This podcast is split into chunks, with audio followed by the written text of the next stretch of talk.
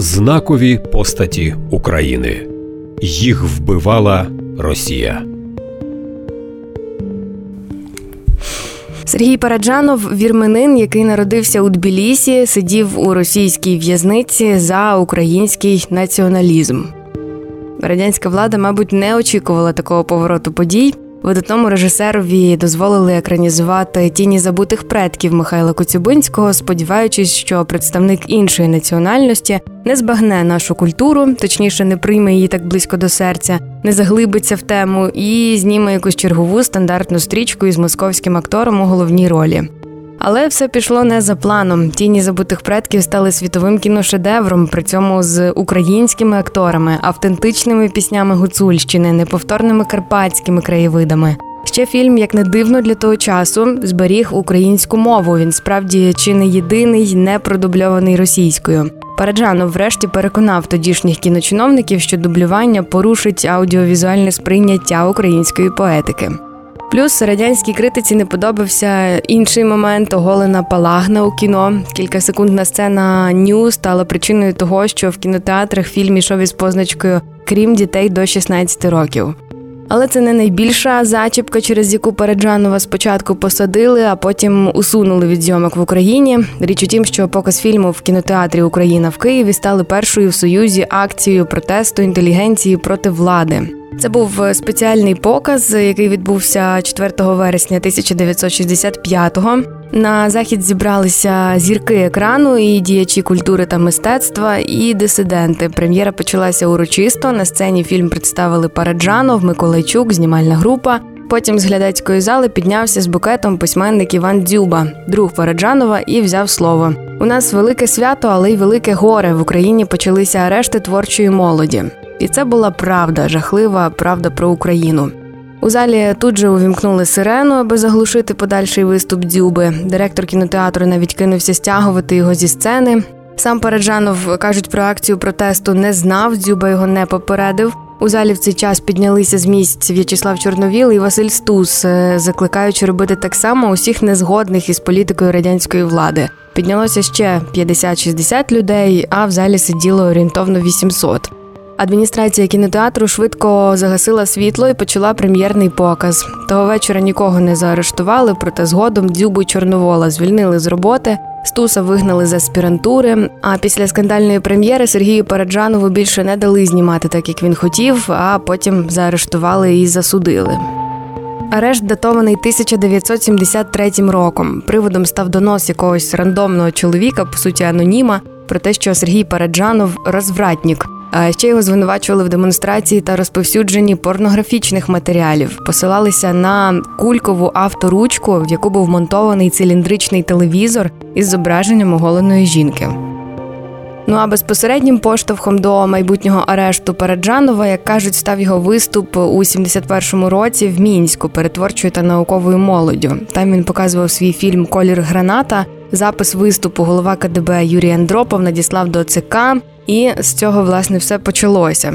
Тільки нещодавно розсекречений лист, який стосувався Параджанова, але звичайно ж не був процитований у справі, розкриває нам такі факти. Сергій Параджанов, виявляється, опинився в полі зору органів державної безпеки ще у 50-х роках. Чому? Бо з його боку фіксувалися, як ідеться в листі, наклепницькі думки про утиски свободи творчості в Україні, про партзамовлення у мистецтві, Далі в листі зазначається, що протягом ряду років Параджанов негативно впливав на молодих творчих працівників, закликаючи викопати могилу соцреалізму і вигнати червоних комісарів із кіно. Ну і звичайно не могли оминути увагою той факт, що Сергій Переджанов підтримував контакти з цитую екстремістськи налаштованими націоналістами, в тому числі з Іваном Дзюбою, Євгеном Сверстюком, Іваном Світличним, Миколою Холодним та іншими, які використали прем'єру його фільму Тіні забутих предків для відкритих антирадянських виступів. Вірменин Параджанов завжди підтримував представників української інтелігенції, які виступали проти репресій і боролися проти колоніального статусу України. Ну і зрештою Сергій Параджанов був режисером-новатором, самобутнім у творчості і неслухняним митцем, що не особливо вітали в ті часи в Україні. На щастя, Сергій Параджанов залишив нам кіношедевр. Фільм Тіні забутих предків посідає перше місце в списку найкращих фільмів історії українського кіно. А Гарвардський університет додав його до списку обов'язкових для перегляду студентам, які претендують на вищий ступінь в кінознавстві. Цей фільм приніс Параджанову міжнародне визнання, зокрема 39 міжнародних нагород, 28 призів на різноманітних кінофестивалях. І жодну із цих нагород Параджанов не отримував особисто, бо його не випускали з країни. Розповідають, що перед поїздкою з фільмом на кінофестиваль до Аргентини режисер необачно пожартував між своїми. Можна мені квиток в один бік. Серед своїх зрозуміло були кагебісти, які швиденько донесли куди треба, і Параджанову заборонили виїзд. Видатні режисери того часу висловлювали Параджанову своє захоплення від фільму, і режисер міг і хотів знімати ще, проте йому далі не дозволяли.